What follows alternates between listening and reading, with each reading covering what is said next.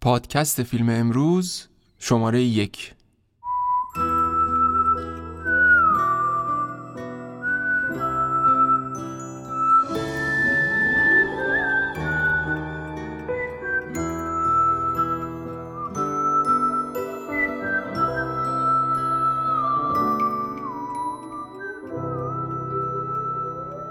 من دامون هستم قنبرزاده و این بار صدای ما رو از حوالی خیابان حافظ کوچه سام سابق میشنوید.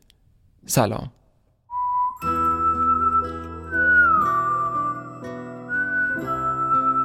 آژانس تبلیغاتی اوژن با مشاوره رضا میکایل زاده حامی این شماره ما هستند.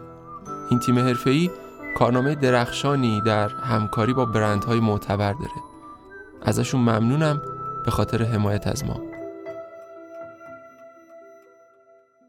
اما سیمرغ بلورین بهترین بازیگر نقش اول مرد، خیلی‌ها دارن میگن،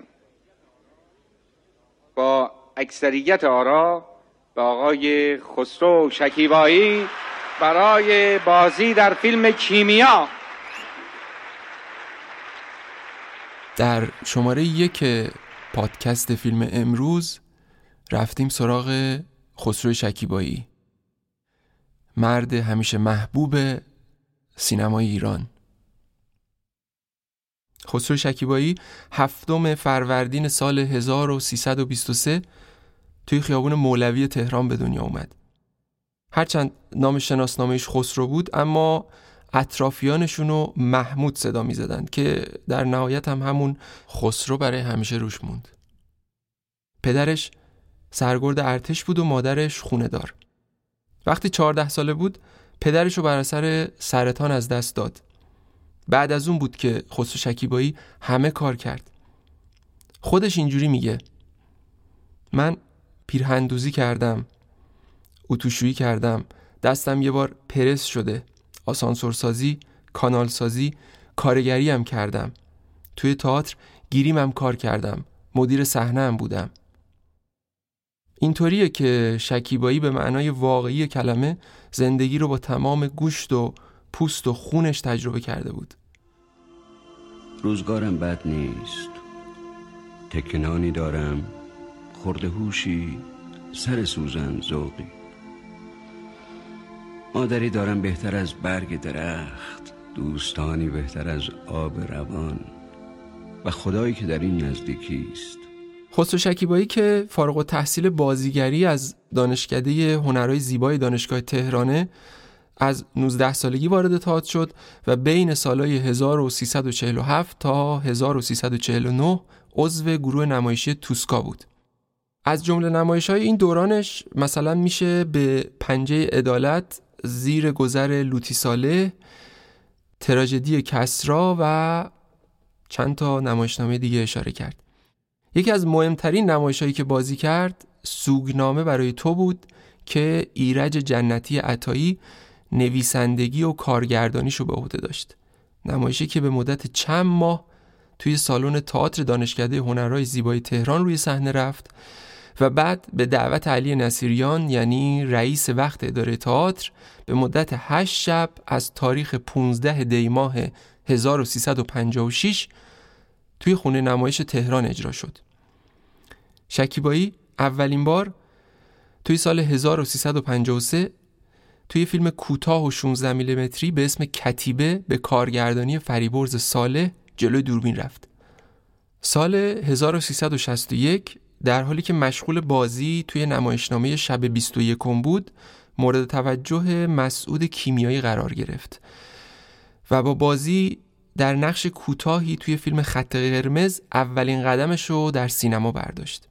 نقشش توی این فیلم یه نقش فرعی بود که با منتفی شدن نمایش عمومی فیلم حالا دیگه در یاد کمتر کسی مونده. در واقع تقریباً همه فیلمایی که اون تا پیش از شاهنقشش توی هامون بازی کرده حالا جزو آثاری هن که یا فراموش شدن یا چندان اعتباری براش محسوب نمیشن.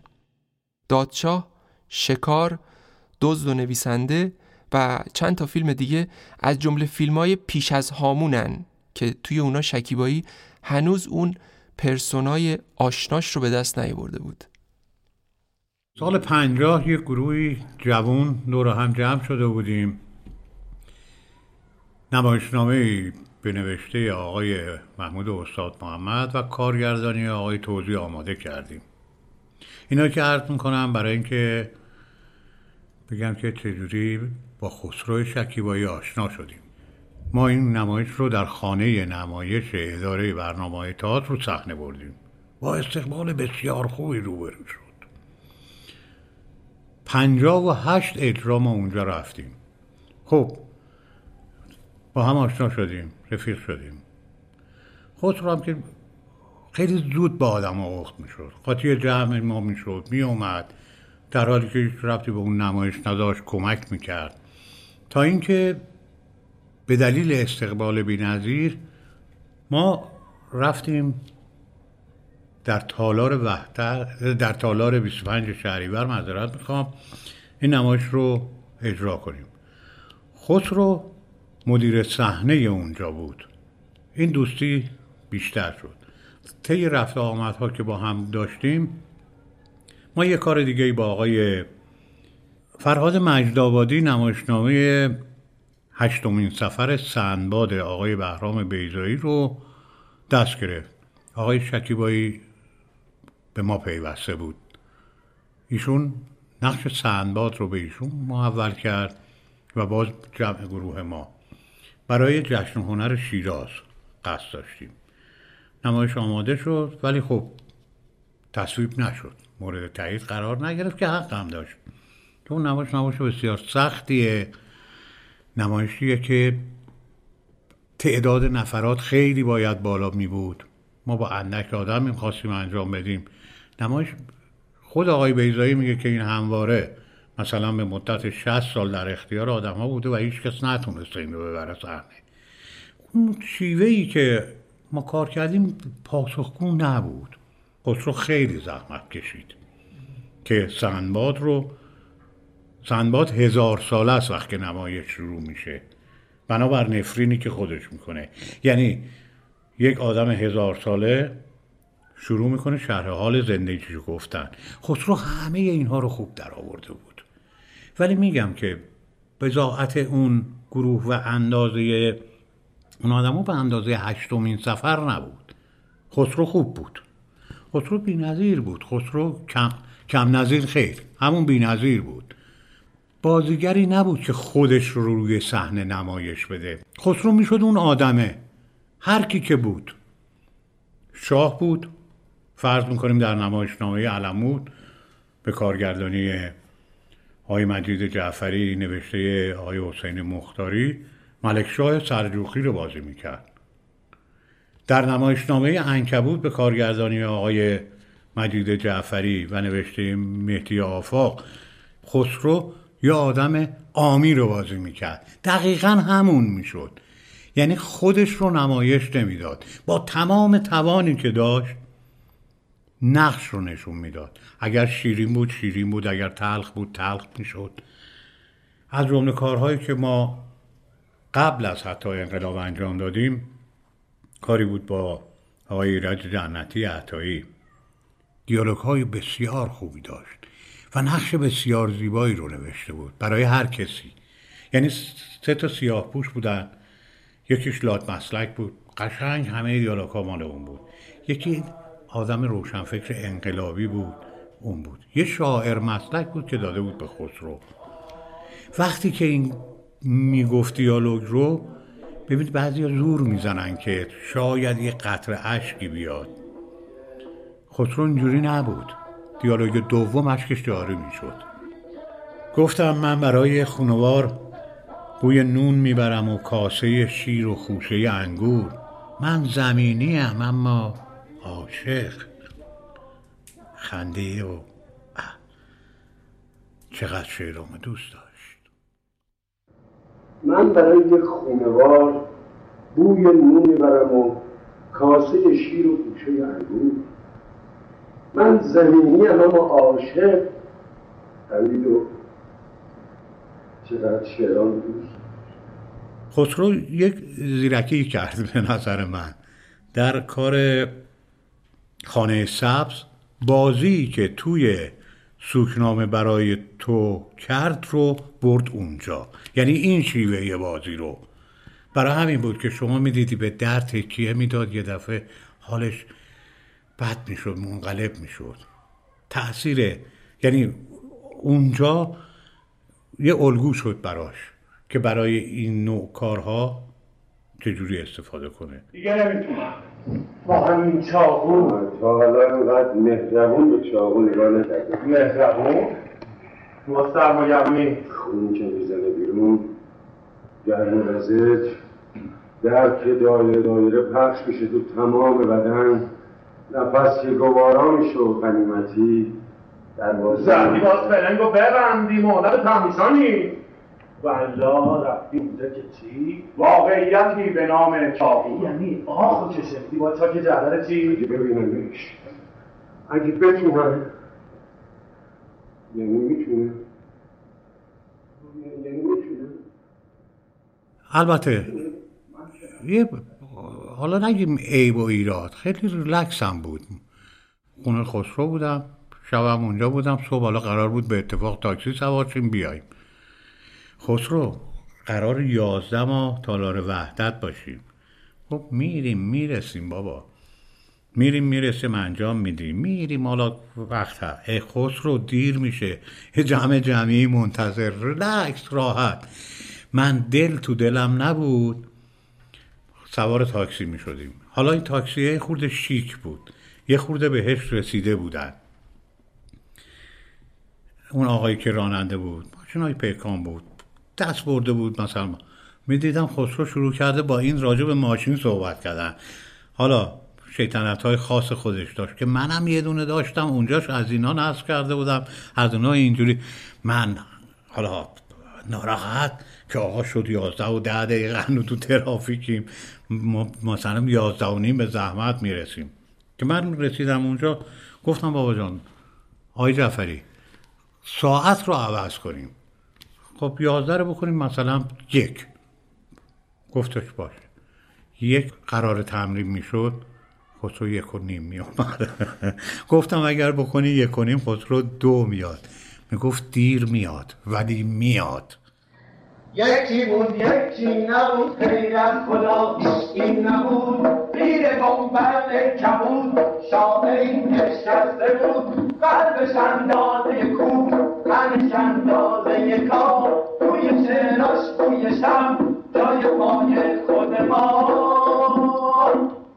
ما ما ما آلی لالی لالی لای لای لای آلی لالی لالی لای لای. سعی میکرد طرف مقابل پارتنرش رو قدرت بده و این ویژگی رو من کمتر دیدم، نگم ندیدم ولی داشت. در همون نمایشنامه علمود صحنه‌ای هستش که من نقش خادم قلی رو بازی میکردم، از مردم عامی بود. یک صحنه بود که خسرو پشت سر من قرار میگیره، یعنی پشتش به من بود. در حقیقت من رو به تماشاچی بودم، اون پشت من. بر نمیگشت اینجوری نگاه کنه، صورت رو برگردونه. دولا شد، از پا، از بین دوتا پاش نگاه کرد. تو تمرین بودیم، یکی از بچه‌ها گفت چرا اینجوری میکنی؟ گفت من میکنم، کارگردان بگه نکن. یعنی نمیبست خودش رو در قید بند آنچه که روزمره هست و نمیدونم خیره ابتکار میزد و بدن بسیار نرمی داشت. خسرو کار رادیو نمیکرد، کار دوبله میکرد. یکی از معروفترین کارهاش که من فکر کنم تقریبا همه ملت دیدن، فیلم شعله است. خسرو تو اون فیلم دوتا میگه، یکی توی ترن قطار که داره میاد، آتشکار و کارگر قطار میگه، یکیشون پیرمرد مسلمان نابینا رو میگه که اون صدا صدای خسروست. من الان چند ساله تو این ده هستم، از اون موقعی که تو هنوز به دنیا نبودی. هر وقت که از پله های مسجد میام پایین بالاخره یه کسی پیدا میشه که دستمون بگیره. دایی احمد تو شهر جبلپور تو کارخونه سیگارسازی کار میکنه. ما این سیصد روپیه هم حقوق میشه. آره تا حالا چند مرتبه بهم نوشته که احمد رو بفرستم پیشش. گفته به سرکارگرم میگم احمدم بذاره سر. خسرو دوبله کار میکرد ولی اون هم نپیوسته. گهگاهی کار میکرد. خسرو همه غمش همه زندگیش بیشترش تئاتر بود پیش از اینکه وارد سینما بشه. خسرو میباید سالهای سال می بود و انجام میداد، ولی عجل سنگ است آدم مثل شیشه. این اتفاق افتاد. صدایی که شنیدیم متعلق بود به استاد اسماعیل بختیاری، هنرمند رادیو، تلویزیون، تئاتر و از دوستان قدیمی و صمیمی خسرو شکیبایی. هرگز از دور زمان ننالیده بودم و روی از گردش آسمان در هم نکشیده، مگر وقتی که پایم برهنه مانده بود و استطاعت پای پوشی نداشتم.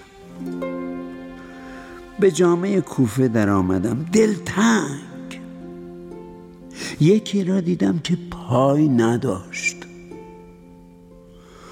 سپاس نعمت حق به جای آوردم و بر بیکفشی صبر کردم.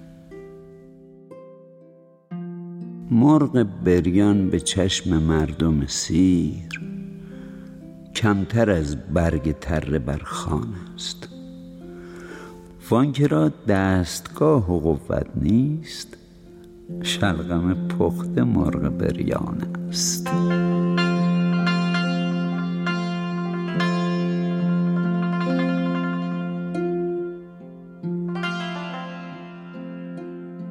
رضا کیانیان هستم.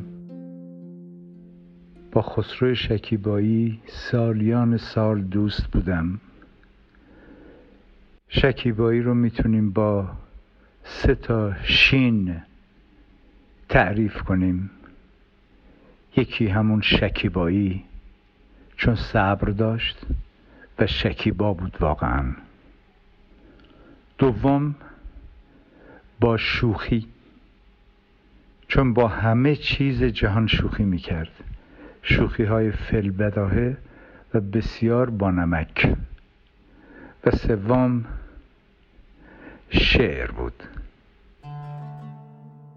خسرو هم شعر میخواند هم شعر میگفت، بسیار شعر میخواند. هنوز که هنوزه صداهایی از خسرو هست که شعر خوانده و به زیبایی خوانده. او زندگی شاعرانه بود. تمام نقش‌هایی رو که بازی می‌کرد، یک شعر در تمام اون نقش‌ها جریان داشت. سینه‌اش پر از شعر بود. وقتی با خسرو پشت صحنه فیلم بودیم، یک لحظه نمیتونستیم نخندیم و بعد یک لحظه نمیتونستیم احساساتی نشیم. یادش گرامی باشه. توی شماره سیصد و هشتاد و دو مجله فیلم که سال هزار و سیصد و هشتاد و شش چاپ شد، حمیدرضا مدقق مصاحبه‌ای با خسرو شکیبایی انجام داد که فرازهایی از اون مصاحبه رو براتون میخونم. فیلم های محبوبم هامون و کیمیا هستند و البته همه اون فیلم هم که تونستن با مردم ارتباط برقرار کنن و اونا پسندیدن. ارتباط با مردم با هامون و کیمیا رخ داد. البته من بعد از هامون و کیمیا فیلم هایی بازی کردم که ضد قصه بودن. فیلم بازی کردم به اسم چه کسی امیر را کشت. اصلا توقع نداشتم این فیلم اینقدر خوب از کار در بیاد. این کارخونه قبل امیرخانم میچرخید، خیلی هم خوب میچرخید. من بودم و اصغر خدا بیامرد و این چکه خوبم جواب میداد لاکرده. ولی من نمیدونم چه اصراریه که کامبیز وارد بازار میکنن، بهرام وارد بازار میکنن. کامبیز، بهرام، هر کدومشون هم با یه مدرک مدیریت و آبشناسی دانشگاه آزاد واحد علی آباد کوتوله و ما هم دنبالش هی موس موس ما هم دنبالش هی موس موس نداداش. اینجا دیگه فروشینی، اون چطور مرد حاجی خلاص. آره داداش بای با. صحبت‌های هوشنگ گلمکانی رو میشنویم درباره ریزه‌کاری‌های بازی خسرو شکیبایی توی فیلم چه کسی امیر را کشت ساخته مهدی کرمپور. بازی‌های درخشان شکیبایی زیاد داره، ولی این فیلم و نقش شکیبایی توی این فیلم یک ویژگی خیلی خاصی داره که باز اینو متمایز میکنه از نقش آفرینی‌های دیگه‌ش. اونم این که خب این فیلمو میدونین که یه فیلم اپیزودیکه و اکت زیادی نداره. بازیگرها هر کدوم نقش یک شخصیتی رو بازی میکنن که یک نقشی در زندگی اون امیر که به نظر میاد کشته شده داره. خسرو شکیبایی هم تو دفتر کارش در نقش یک آدم بازاری نشسته و داره در مورد رابطش با امیر صحبت میکنه، منتها همش با حاشیه میره و یک آدمیه که نوع حرف زدنش و طبقش و شخصیتش مصداق بارز یک لومپن فرهنگی هست و این دیالوگ فقط میگه دیگه. خب دیالوگ هاش اصلا خسرو شکیبایی هیچ وقت هیچ دیالوگی رو حتی اگه یک کلمه بود یک جمله بود هیچ وقت اینو راحت ادا نمیکرد، یعنی راحت نمیذاش این دیالوگو همینجوری نمیگو که خب حالا من باید اینجا بگم من که اومدم و فقط همین این جنبه اطلاعاتی داشته باشه. یک بلایی سر این دیالوگ و این کلمه می آورد که در واقع یک روح تازه‌ای انگار به این کلمه و به این جمله میداد.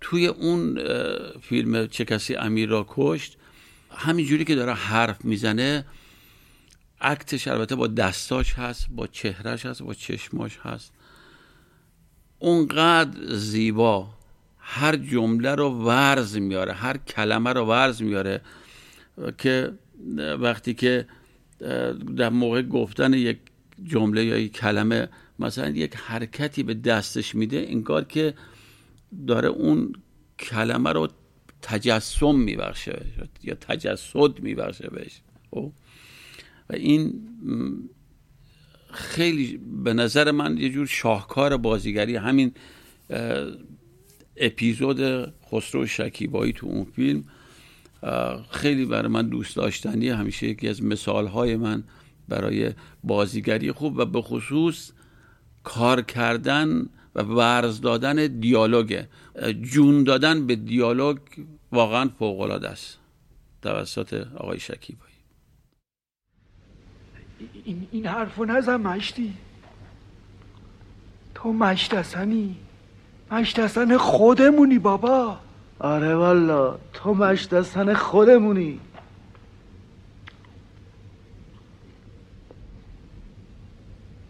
من مشت حسن نیستم، گاب مشت حسنم. شکیبایی در ادامه صحبتاش میگه گاو فیلم محبوبمه، اگه بیادبی نباشه باید اینطور بگم که چون همه گردن کلفتای تئاتر تو اون حضور داشتن، همه کسایی که استادای ما بودن و ما دوست داشتیم بازی اونا رو تماشا کنیم و حتی ذره‌ای هم تصورشو نمی کردیم که روزی در کنارشون بازی کنیم. توی گذشته یعنی دوره آرتیستا و آرتیست بازی، آرتیسته می رفت جلوی دوربین که صدای دوچرخه می داد و توی اون شلوغی و ازدحام صحنه که بعضیا برای بقیه جوک هم میگفتن و لطیفه تعریف میکردن لب میزد و میرفت. بعد اون حرفا رو یه گوینده دوبله میکرد و توپخ‌ها و اشکالای بیانی بازیگرم گرفته میشد این شکلی. آخر سرم جایزه‌شو میدادن به آرتیسته. در حالی که توی بازیگری پنجاه درصد بدن نقش داره، پنجاه درصد هم بیان. گاو به این دلیل خوب شد که صدا برداری سر صحنه داشت، یعنی به جای مش حسنی که سه چهار ما کار کرده و مثلا شده گاو که گوینده نمیتونه در از پنج دقیقه صحبت کنه، اون نقش رو فقط باید خود آقای انتظامی گفت. اگه هر کسی دیگه می اومد و به جای اونا صحبت می کرد و ادا در می آورد، نتیجه حسابی شلم شوربا می شد. دروغ چرا؟ تا قبر تا قبر تا قبر یفه چهار انگشتی خودم تو قبر می دارم بهت خبیث. معلومه که فنیزاده نمی شدم، ولی فنیزاده رو دوست داشتم و راهش رو می رفتم. من نمیتونستم فنیزاده بشم و هنوزم خیلی مونده تا بهش برسم. یه رازی در بازیگری وجود داره که ما هیچ کدوم اون راز رو پیدا نکردیم، ولی پرویز فنیزاده اون راز رو پیدا کرد. اگه این راز رو میدونستم که منم فنیزاده میشدم. فنیزاده اون راز رو با خودش برد. این راز گفتنی نیست، توش به وجود اومده بود، تو خودش داشت این راز رو. من نمیخواستم جای اون بشم چون نمیشدم. ماریالا عده منم برای دلت بیاری؟ اختیار دوستات. شما که عدا نداری عزیز من. یه روز کرم رضایی گفت تماشاگری بهش گفته دلش میخواد بازیگری اندازه اون بشه. کرم رضایی هم تو جوابش گفت من الگوم چارلی چاپلین بود شدم کرم رضایی، شما که الگوت کرم رضایی دیگه خدا عاقبت تو بخیر کنه. همیشه وقتی من میگن آقای شکیبایی میخوایم بازیگر بشیم و مثل شما باشیم، یاد همین حرف کرم رضایی میافتم. صبح بخیر سرور من، شما کی بیدار شدین؟ وقتی جونتو داشت میومد تو حلقت. چه روز عجیبیه روز اولی که یه بچه میخواد بره مدرسه. کاش دخترت دیده بودی، طفلک گرگیجه گرفته بود چی بپوشه. اول صبحی عجب کیارتی رو انداخته بودی. تو باید نویسنده میشدی بار جون. مطمئنی؟ چونه چون؟ جدی میگی؟ شک نکن به حرف من. تو از هیچ بلدی همه چی بسازی. عین نویسنده ها از همه اون چیزایی که تو زندگیت نیست یه دنیای راستسکی میسازی. یه دروغ راستسکی. شیوهی که من به سینما آوردم به بازیگر مقابل کمک میکرد تا لحظهش رو باور کنه. توی این حالت تو چشم اون بازیگر هنگام ایفای نقشش یه فروغی ایجاد میشه. این درست که بازیگر باید دارای تخیل باشه، ولی اون فروغ دیگه تصنعی نیست و نقش رو باورپذیرتر میکنه. توی گذشته تا اونجا که من میدونستم کار یه شکل دیگه داشت. بازیگر مقابل وامیستاد یا بازیگر دیگه ناچار بود با نگاه به دوربین یا گوشه لنز دوربین حس بگیره.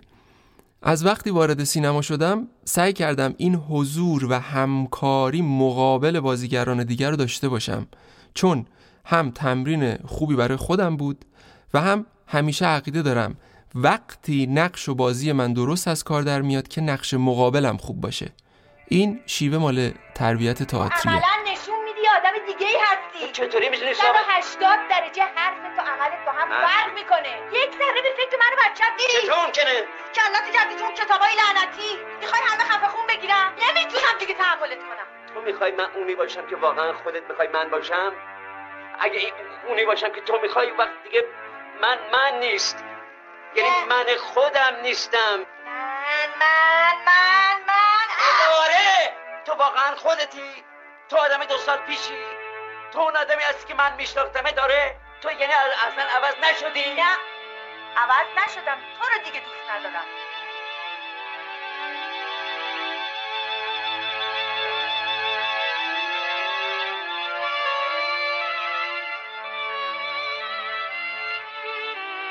هامون توی زمانی اکران شد که مردم انگار تشنه عشق و محبت بودن. سالهای بعد از جنگ سالهای خمودگی و خستگی و خوابالودگی بود، سالهایی که مردم دیگه تحمل داد و بیداد و جنگ و دعوا و استرس رو نداشتن. توی این موقعیت یهو یه فیلمی روی پرده اومد که تمام معادلات رو به هم زد. مردمی که محتاج زندگی بودن، دنبال راه فرار میگشتن و فضای متفاوتی طلب میکردن، یهو حمید هامون رو مقابل خودشون دیدن. هرچند داریوش مهرجویی دو سال قبل هامون با فیلم فوق‌العاده اجاره نشینا اون فضای متفاوت رو ایجاد کرده بود و با طنز بی‌نظیرش پیام‌های جدی و مهمی هم به بیننده منتقل کرده بود، اما مخاطب توی اون فیلم با یه جمع نامتعارف و نامتوازن آشنا می شد که قرار بود محل سکونتشون رو ترمیم کنن. در واقع توی اجاره نشینا با جمع طرف بودیم و هیچ وقت یه شخصیت خاص جلوتر از بقیه قرار نمی گرفت. اما هامون قرار بود یه شخصیت خاص رو به بیننده معرفی کنه که دغدغه ها و فلسفه های مخصوص به خودشو داشت و از همه مهمتر این که عاشق بود. این عاشق بودن حمید هامون بود که وقتی با صدای شکستنی خسرو شکیبایی آمیخته می شد اشک به چشم مخاطب جاری می کرد. لااقل هر کدوممون یه بار وقتی اون صحنه معروفی رو که خسرو شکیبایی رو به قاضی دادگاه از عشقش، از سهمش و از حقش حرف میزنه، اشک به چشامون اومده. حمید هامون دقیقاً همون شخصیتی بود که مردم توی اون سالا بهش نیاز داشتن و میتونستن باهاش ارتباط برقرار کنن. یکی از بهترین شخصیت‌های تاریخ سینمای ایران که هر زمان بهش فکر می‌کنیم به این نکته میرسیم که هیچ کس غیر از خسرو شکیبایی نمیتونست این نقش رو بازی کنه.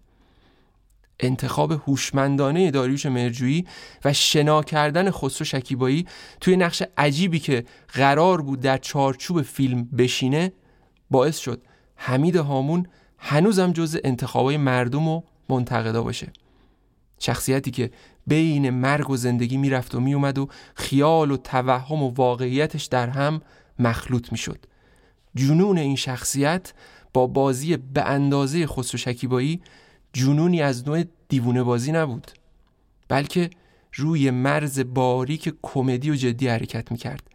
دیوونه بازی بود اما در عین حال حس و حالی از رفتار کودکانه هم توش وجود داشت تا به این شکل شخصیتی سمپاتیک خلق بشه که کسی ازش بدش نیاد.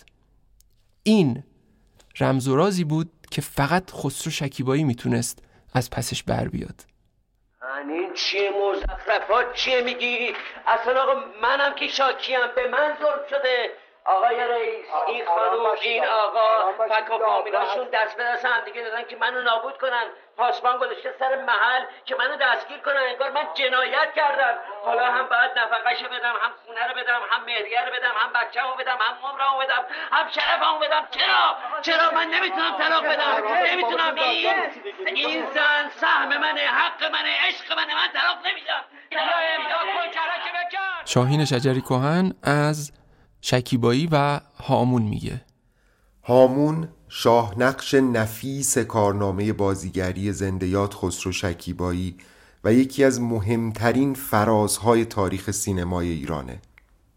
شکیبایی با وام گرفتن از نگاه و تجربه زیسته داریوش مهرجویی و با تکیه بر اون عشق و شور تمام نشدنی که مشخصه سبک بازیگریش بود و نوع مواجهه یگانه‌ای که با نقش داشت و همه وجودش رو در قالب شخصیت میریخت، از هامون یک آرکتایپ، یک شمایل نمونه‌ای از روشنفکر سرگشته جستجوگر نماینده طبقه متوسط ایرانی ساخت که در محاصره رجاله ها و آدم های درگیر مناسبات و چرتکه زدن های روزمره احساس گمگشتگی میکنه و به هر دری که میزنه بسته است.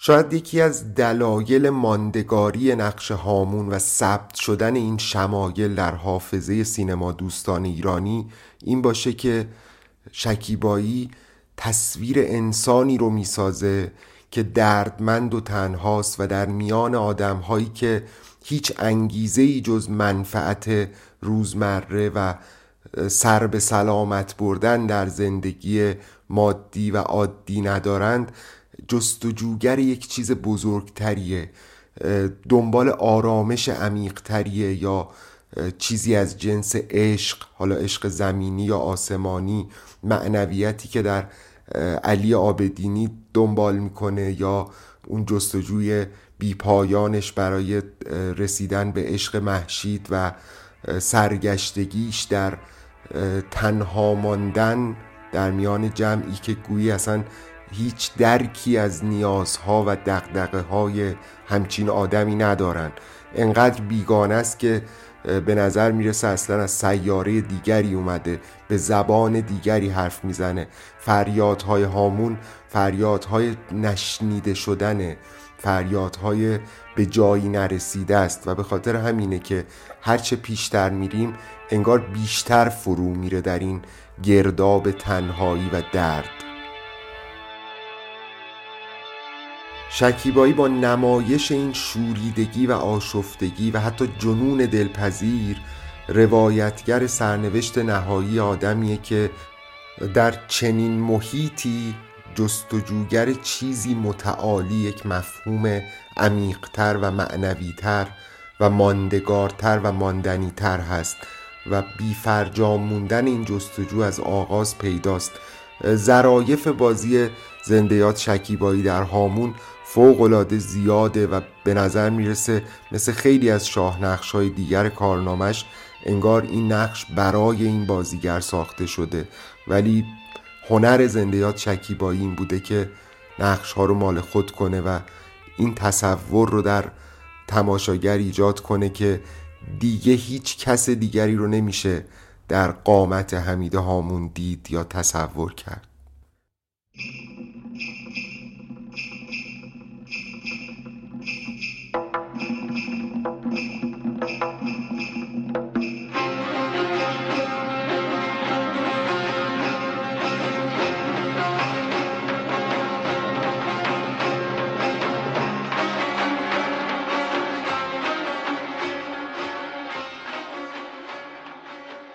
اولین سریالی که خسرو شکیبایی توش ایفای نقش کرد سمک عیار بود.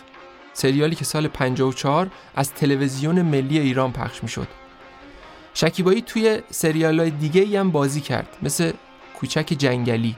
اما درست عین اتفاقی که با هامون براش توی سینما افتاد، توی تلویزیون با روزی روزگاری رخ داد. نقش مراد بیک و بازی روون و دلپذیر شکیبایی مردم اون سالا رو جوری پای تلویزیون می نشوند که موقع پخش سریال خیابونا خلوت می شد. داستان تغییر و تحول راهزنی به نام مراد بیگ چنان برای مردم جذاب بود که دیالوگ‌ها و تکه کلام‌های شخصیت‌های این سریال کم کم ورد زبون آدم‌ها شد و خسرو شکیبایی بیش از پیش محبوب و معروف. فضای متفاوت داستان و شخصیت‌هایی که لباسای محلی به تن داشتن و توی بیابونای بیاب و علف میچرخیدن نه تنها برای اون سالا بلکه هنوزم تماشاییه. بخشی از راز موندگاری این سریالم بازیگرای درجه یکش هستن و سرآمد همشونم طبعاً شکیباییه. ببین مادر، خاله، پیرزن، جونمو نجات دادی، زحمتمو کشیدی، دست درد نکنه. منم حرفی ندارم، نه نمیخوام دب به در بیارم، ولی خودت فکرشو بکن. الان خدا میدونه بابام چند نفر رو اینجا و اونجا فرستاده دنبالم، دارن پی من میگردن. اگه دوتاشون برسن اینجا و ببینن من دارم فعلگی میکنم دیگه آبرو میمونه برای بابام. مگه کار کردن ای باره؟ نه، ولی برای یه تاجر بده پسرش تو صحرا خر برونه. استاد ژرژ پطرسی، مدیر دوبلاژ سریال روزی روزگاری: من با خسرو شکیبایی در سال هزار و سیصد و چهل و شش در آغاز کار و فعالیتم در دوبلاژ توی استودیو شهاب آشنا شدم. تعداد زیادی افراد اومده بودن اونجا برای که بتونن تو این کار بمونن. خب می اومدن می رفتن.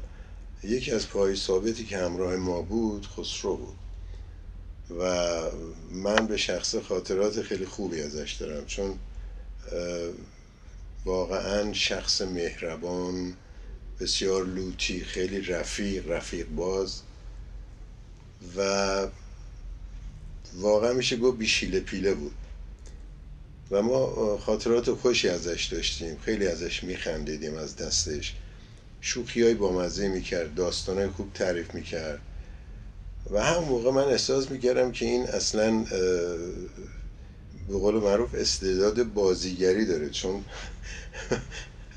ادای این و اونی که در می آورد، نه که به صورت خیلی عادی و معمولی، اون شخصیت های اون افراد رو واقعا میتونست منعکس کنه. و بودیم تا شاید نزدیک دو سال با هم بودیم. بعد خسرو تو اون کار موفق نبود متاسفانه. حالا شاید درست نباشه ولی بگم به هر حال یه مشکل بیانی داشت، گیر داشتی حرف زدنش و این مزاحم کارش تو دوبله بود. ولی برام خیلی جالبه که این بعدها اینو تبدیل کرد به یک شناسه خودش، یعنی شد اون ویژگی خسرو توی حرف زدن. تو نقشایی هم که بازی میکرد این رو میتونست خوب کنترل کنه و به جای, جای درست اینه خرج کنه. شده بود شناسهش، یه ویژگیش بود. یه تئاتری اون زمان بچه ها ترتیب دادن توی یکی از فکر کنم دبیرستانای اون خیابونای پایین شهر بود.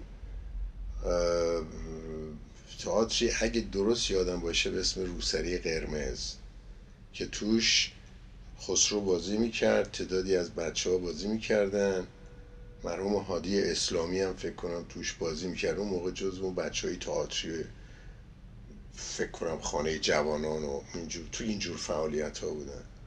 و من اون شبی که رفتیم این تئاتر رو ببینیم یه خسرو شکیبایی دیگه دیدم اونجا، یعنی واقعا رو صحنه دیدم این چقدر برای بازیگری خوبه. که حالا فرداش دوباره اومدیم تو استودیو و خب طبعا صحبت این تئاتر رو، خاطره خوبی که ازش داشتیم و دیشب اینا، من واقعا بهش گفتم خسرو تو دنیات اونجاست. و به نظر من تو بازیگر موفقی میشی و حتما این کار رو بکن. که البته بعدها، حالا نه به خاطر این که بگم حرف من، احتمالا کسای دیگه بهش توصیه کرده بودن، خودشم این عشق و این ذوق داشت، رفت و فعالیت کرد و خوشبختانه موفق شد. منتها توی سینما به نظر من خسرو خیلی دیر کشف شد.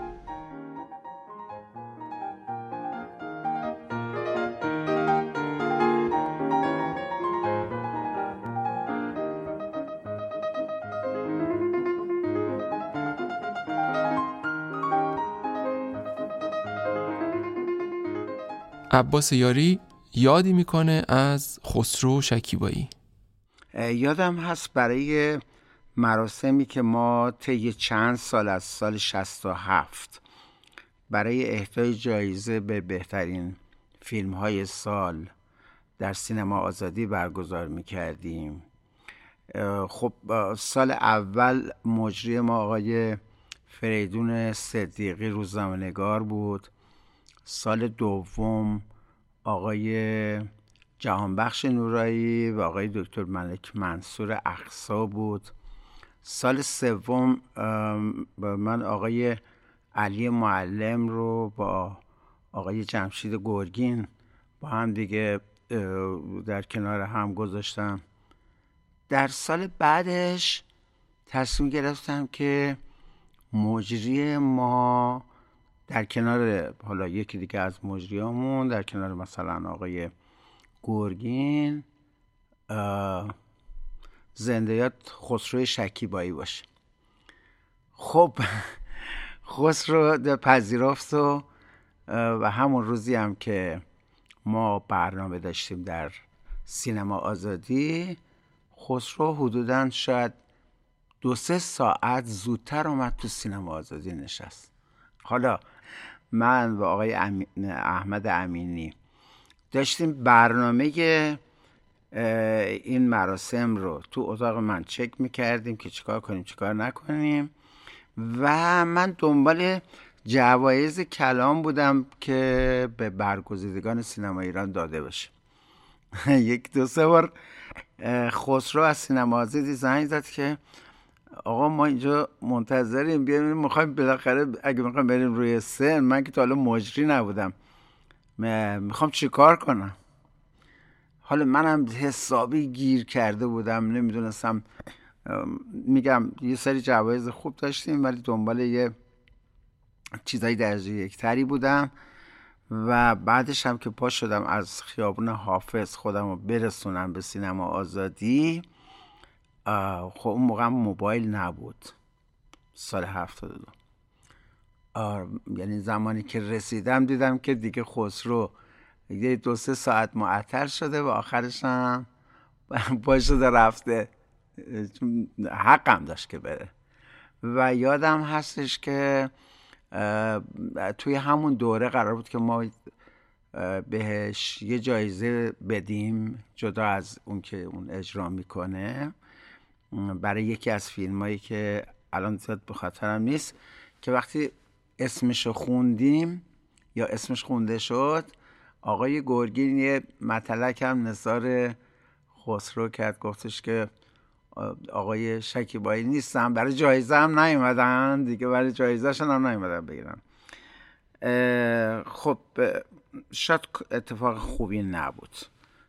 یادش گرامی همیشه هستش. یه خونه هر جایی میتونه باشه، میتونه بالای یه ساختمون بلند باشه، میتونه توی کوچه قدیمی که زیر یه بازارچس باشه، میتونه بزرگ یا میتونه کوچیک باشه، میتونه برای هر کس مفهومی داشته باشه یا هر رنگی داشته باشه، میتونه به رنگ آجر یا به رنگ شیشه و سنگ باشه، میتونه رنگ قرمز یا به رنگ، ولی من، یعنی بهتر بگم ما، معتقدیم خونه هر چی که باشه باید سبز باشه. بله، سبز و همیشه سبز.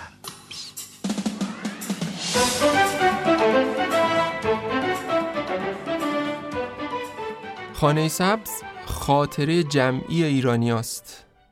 خسرو شکیبایی برای این سریال سنگ تموم گذاشت. اون شخصیتی از جنس مردم رو بازی کرد که در عین حال حال و هوایی اینجایی نداشت. یه شخصیت نزدیک اما دور، قابل لمس اما انگار بیگانه. این نقش بدون حضور شکیبایی شاید هیچ وقت تبدیل به خاطره جمعی ما نمیشد. مایی که از تلویزیونای خاکستریمون تقریبا دیگه انتظاری نداشتیم و با همون فیلمای نصف نیمه و برنامه‌های دلگیرش راضی بودیم. خانه سبز یه بزنگاه تاریخی بود که مردم باهاش ارتباط برقرار کردن و شخصیتاشو فهمیدن. ریزکاریای بازی شکیبایی توی نقش مرد خانواده مخاطب رو مدهوش میکرد. ببین، گرمخوری باش، عصبانی هستی باش، قهری باش، هر چی میخوای باشی باش، ولی حق نداری با من حرف نزنی. فهمیدی؟ فهمیدی؟ تکیه کلامهاش، سرتکون دادناش، موهای لختش، عینکش و خیلی جزئیات دیگه نشون میداد شکیبایی به قدری پخته و به اندازه عمل میکنه که انگار خود اون آدمه. اون با خانه سبز با تعداد بیشتری از مخاطبا ارتباط برقرار کرد و به این شکل خودشو بیش از قبل توی دل مردم جا انداخت. به نظر میرسه سوالی داری؟ نه. چایی که میل دارین؟ خیلی. پس برای خودتون بریزید. شوخی همیشگی بدر. چقدر ما با نمکیم.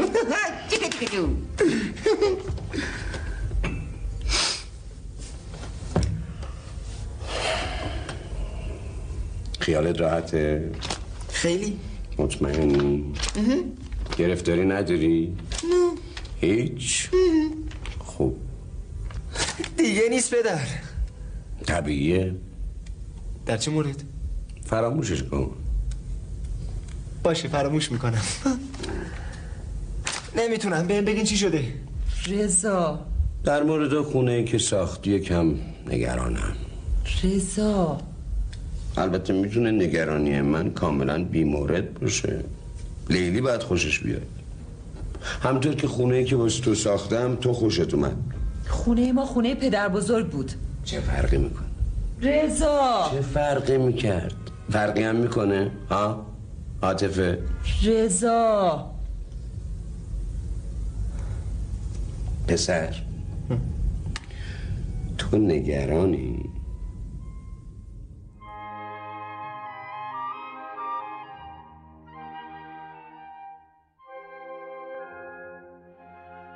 از آزاده صمدی خواهش کردم مطلبی رو که بیژن بیرنگ در شماره سیصد و هشتاد و دو مجله فیلم درباره خسرو شکیبایی نوشته برامون بخونه.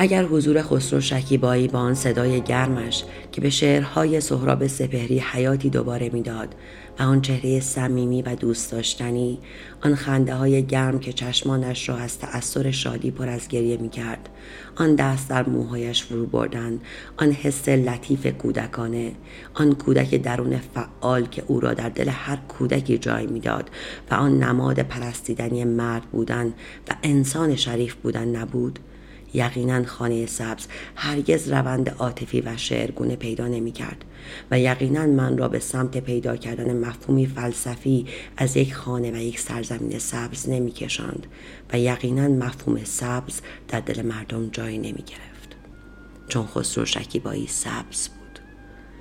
عشق او به کار، زندگی، آدمها و شعر بود که همه چیز را مهربان و تبدیل به شعر می کرد و از او چهره مردی الگویی می ساخت که باید باشد، که زنان آرمان یک همسر را در او پیدا کنند و کودکان نماد یک پدر ایدئال و مردان بر او حسرت برند که چرا نمی توانند همچون او محبوب باشند. وقتی به خانه سبز آمد بسیار محبوب بود و مشهور. هامون را پشت سر داشت. وقتی قبول کرد رضا صباحی باشد پرسیدم چرا قبول کردی؟ به طنز گفت فقط به دلیل کنجکاوی که ببینم تو رسام چطور با هم کار میکنید. سعی کرد بارها بین ما اختلاف نظری را پیدا کند. عاقبت تسلیم شد و با خنده گفت هرچی بدجنسی کردم بینتون دعوا بندازم نشد. وقتی خانه سبز تمام شد بارها به من گفت بیا باز یک خانه سبز بنویس. دلم خیلی تنگ حرفایت شده. تو پدر سوخته چیزهایی می نویسی که فرق دارد. و من نمیتوانستم به او حالی کنم که فرق فقط تو بودی نه قلم من. راستش شروع به حرف زدن از خسرو خیلی آسان است ولی تمام کردنش خیلی سخت.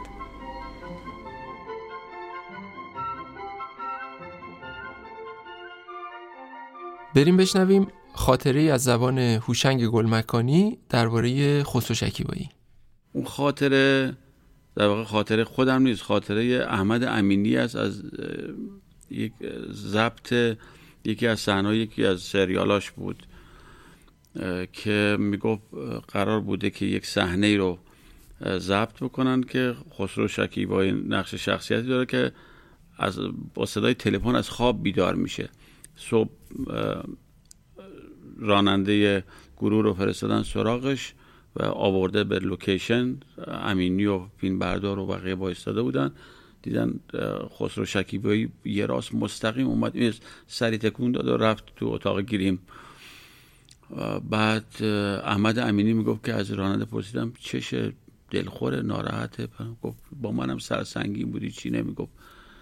خلاصه آماده فیلمبرداری شدیم. وقتی که فیلم برداری شروع شد اولین باری که صدای زنگ تلفن اومد و گوشی رو برداشت و شروع کرد به صحبت کردن یه ایراد فنی پیش اومد که کارگردان کات داد. دوباره با دلخوری آقای شکیبایی آماده شد که برای برداشت دوم فیلم برداری بشه و ما همش فکر میکردیم که این از یه چیزی دلخوره.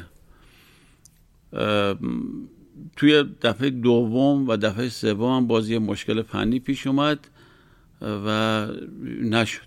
عصبانی شد خسرو شکیبایی که این چه وضعیه، من این حنجرم رو از صبح نگه داشتم تازه بدون حرف زدم برای بازی در این نما و گفتن این دیالوگ و شما با این اشکالاتی که پیش آوردین باعث شد خراب بشه این حنجره من. دیگه اون کار کرده قبل از صحبت کردن و بعد از خوابو نداره و این من هم فکر میکردم که واقعا چیز این دیگه تکنیک فردیه بازیگره و تیزبینیشه که چجوری خودشو آماده کنه برای ایفای نقش. همیشه من یاد این خاطره آقای احمد امینی از اون سریال میفتم با بازی شکیبایی در اون لحظه که فکر میکنم که همین نکته بینی یا همین ظرافت هست که خسرو شکیبایی رو با همتاهای خودش متفاوت میکنه.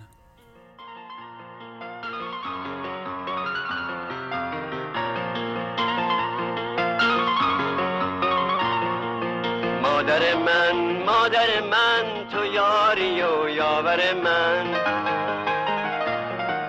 مادر چه مهربونه درد منو میدونه. برای این بخش از نوشته های کیومرث پوراحمد استفاده میکنیم که توی مجله فیلم شماره سیصد و هشتاد و دو درباره خسرو شکیبایی منتشر شده بود.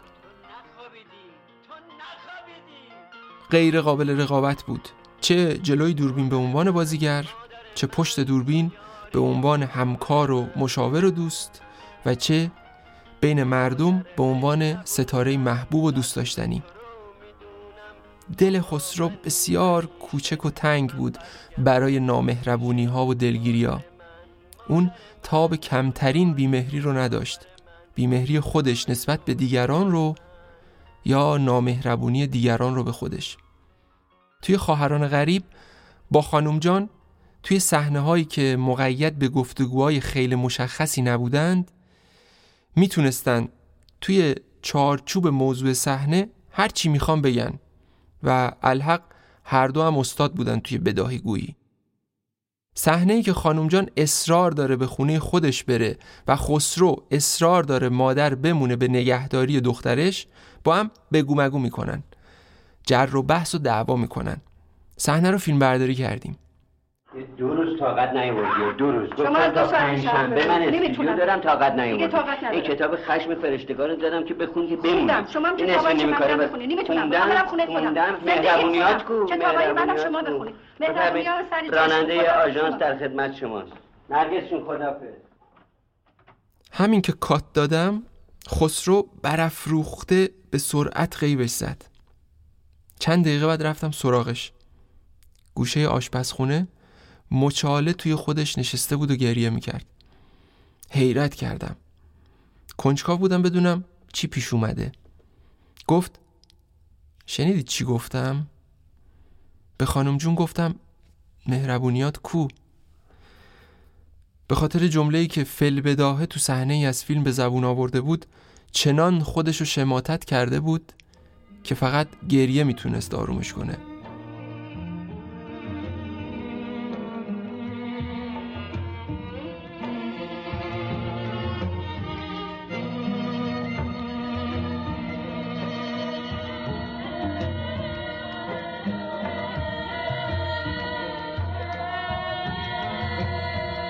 من مطلبی که بعد از بعدش نوشتم برای مجله فیلم تیترش این بود: غیر قابل رقابت بود و رقیب هیچ کس نبود.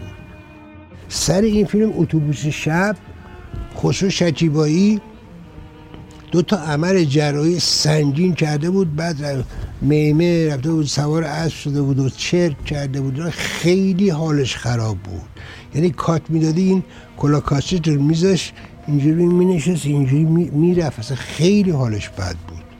ولی باور کن جلوی دور مثلا من پلاناشو اول میگرفتم که مثلا این زور دوی بازو تموم شد، گفتم خودشون کار تموم شد برو. تو بازی مهداد چی میشه؟ مهداد صدیقیان گفتم کارگردانم هستم، نه بعد میمون تا آخرین لحظه فیلم برداری که آفتاب بود کنار راننده اینجوری مینشست اینجوری و با مهداد صدیقیان دیالوگ برقرار میکرد. حیرت انگیز بود خسرو. یه داستان دیگه بگم، تو آبادان رفته بودیم، یادم نیست چجوری بود، شب قبلش هم نخوابیده بودیم، قرار بود زودم تموم کنیم دیگه، شهر جلسه اون پرش یادم میشه این چیزا بود. بعد یه روز صبح رابطه نخلای سوخته خیلی دور بود از آبادان، شاید دو ساعت سه ساعت راه بود. رفتیم نخلای سوخته و یه سکانس سکانس اول فیلمه اینو تا غروب گرفتیم گرفتیم و تموم شد و تا اومدیم بیایم آبادان رو بیایم هتل مثلا شد هشت نه شب. شام خوردیم و حالا شب قبلش هم نخوابیدیم و اینا. بعد قرار بود یه سکانس بگیریم توی این چیزا نخلستان ها، یک مثلا میدیوم شات بود که یک یک کمپرسور زپرتی هم داشتیم، ریل هم چیده بودیم، دوربین هم همواره روی دست، حتی فیلمبردار روی شاریان رو دست میگرفت. یه بسته داشتیم که با همین کمپرسور این جلو رو باد می‌دیم حل بود. تو لانگ شاتش باید پشت هر به هر نخل یه تناب بستیم، یه نفر میکشید که یعنی باد میاد. این جلو رو هم با کمپرسور با بدبختی. بعد گفتم خسرو تو برو بخواب. یه پلان دیگه هم بشیم عبور اتوبوس در شب واسیم نخلستان مثلا تو بکراندش. همین گفتش که عبور اتوبوس چی میشه؟ گفتم مرسو شب فقط چراغاش پیداست، چیزی نمیشه. گفت نه. گفتم خسرو من گفتم برق و داستان همه رو بردن اونجا، الان نمیتونم بریم جابجا کنیم. تو برو بخواب من بیدارت میکنم بیا. گفت وقتی میگی چراغاش دیده میشه بیدارم نمیکنی. بی پاشد و من نشست سر اون صحنه چهار پنج شیش ساعت. ما اون دوتا پلان رو گرفتیم، یه پلان عبور اتوبوس خودش نشست، فقط جستش این بود که این دستش رو میذاش بیرون با این دستش هم. چه شیشدان شدن اون ها، چه شیشدان شدن روزگار همینه دیگه. بچه اول جنگ تو قطار با هم آشنا شدن، حالا اینجا. الله اکبر. فهمیدی چی گفتم؟ خودم اوه بابا ناسلامتی. ما خودمون پونزده سال راننده ترانزیت بودیم، این میرفتیم این اومدیم. ببینی بچه هر کدوم از اینا تک تک همونقدر به ما نزدیکی هم که این دوتا به خداوندی خدا کرد این بر کرد اون بر عرب این بر عرب اون بر ترک این بر ترک اون بر. آخه ملت و دشمنی با هم دیگه ندارن که. و اون وقت مهدی صدیقیان میگفتش وقتی انتخاب شد، گفت پیش اینو بعداً واسه من تعریف کرد مهدی صدیقیان، گفت وای من با خسرو شکیبایی وای با این من بازیم من چیکار کنم اینا. گفت وقتی با خسرو شکیبایی روبرو شدم ده دقیقه بعد فکر می‌کردم این داییمه که جمعه میاد خونمون زیر کرسی مثلا چیز ما میخندیم، مثلا هر یه چیزی میگه ما میخندیم اینقدر.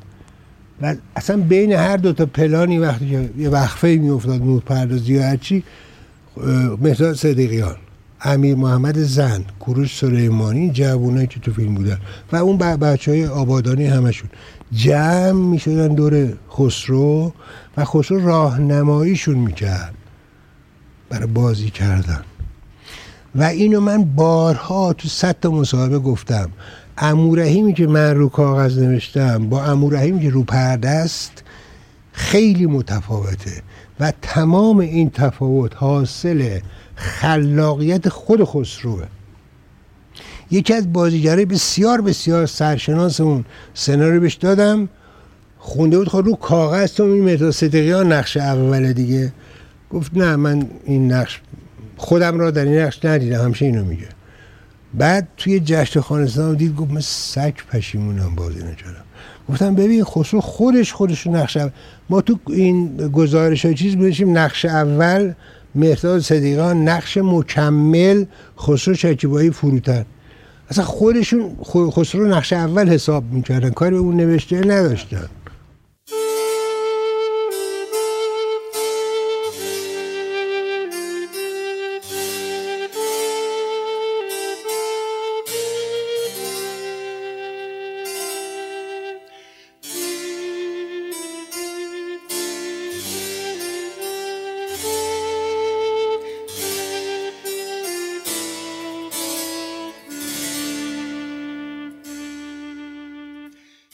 واقعا راز موندگاری خسرو شکیبایی چی بود؟ چه اتفاقی افتاد که هنوز هم وقتی از شکیبایی حرف به میون میاد یاد خاطره‌های خوب میافتیم. خاطره‌ای که نه تنها به خوبی‌ها و جذابیت‌های سینما ربط پیدا می‌کنه، بلکه به نوستالژی بازی‌های زمان ما هم مربوط میشه. در واقع پرسش اینه که چی میشه خسرو شکیبایی تبدیل میشه به شمایلی از یک دوران، یک دوران سپری شده و انگار رنگارنگ. واقعیت اینه که شکیبایی این شانس رو داشت تا در دورانی پا به سینما بذاره که آدم‌هایی به شکل و شمایل و صدای اون سالها بود از سینمای ایران رفته بودن یا کنار کشیده بودن.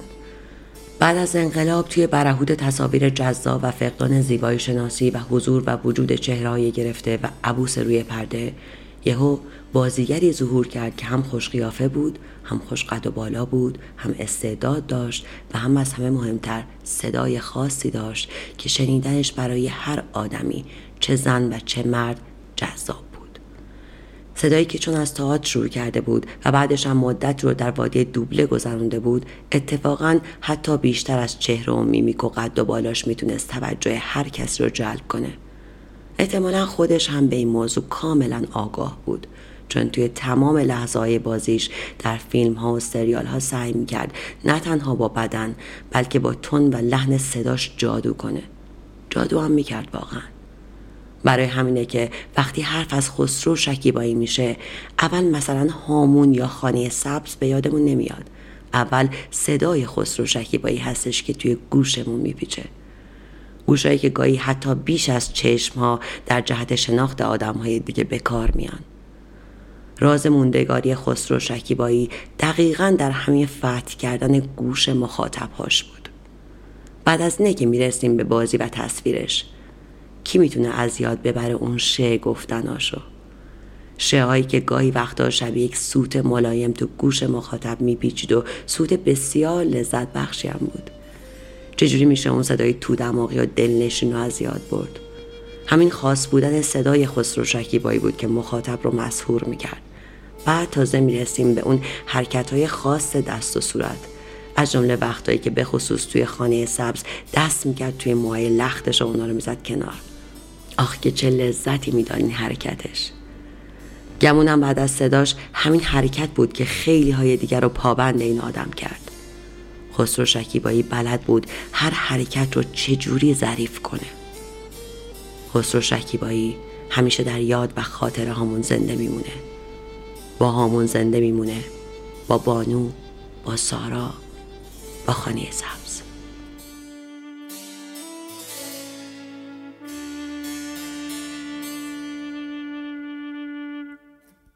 دارم هی پا به پای نرفتن صبوری میکنم. صبوری میکنم تا تمام کلمات عاقل شوند. صبوری میکنم تا ترنم نام تو در ترانه کامل تر شود. صبوری میکنم تا طلوع تبسم، تا سهم سایه، تا سراغ همسایه. صبوری میکنم تا مدار، مدارا، مرگ، تا مرگ خسته از دقلباب نوبتم آهسته زیر لب چیزی، حرفی، سخنی بگوید. مثلا وقت بسیار است و دوباره باز خواهم گشت. مرا نمی شناسد مرگ. یا کودک است هنوز و یا شاعران ساکتند. حالا برو ای مرگ برادر، ای بیم ساده آشنا. تا تو دوباره وازایی، من هم دوباره عاشق خواهم شد.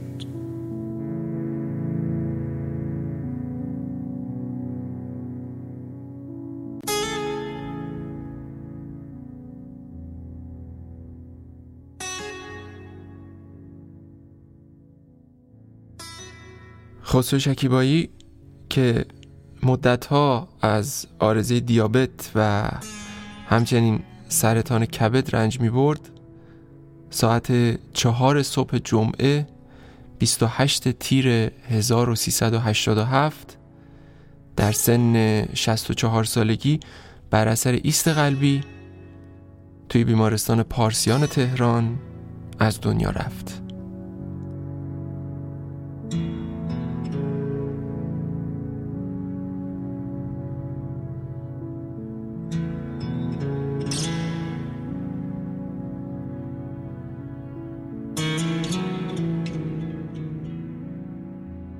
ممنون که به پادکست شماره یک فیلم امروز گوش دادین. امیدوارم که خوشتون اومده باشه و نظراتتون رو برامون بنویسین، چون نظراتتون باعث میشه صدای ما بهتر به گوشتون برسه. همکاران این شماره: مدیر پروژه شاهین شجری کهن، نویسنده و سردبیر دامون قنبرزاده، دبیر اجرایی بهناز اقبال، صدابرداری و تدوین احسان عابدی، استودیو رود، موسیقی تیتراژ علی زاره، آرشیو غزل گلمکانی. و ممنون از کمک محسن خادمی. و با تشکر ویژه از اسماعیل بختیاری، امین بختیاری، رضا کیانیان، ژرژ پطرسی، کیومرث پوراحمد، آزاده صمدی و قربان نجفی. کاری از فیلم امروز، عباس یاری، هوشنگ گلمکانی.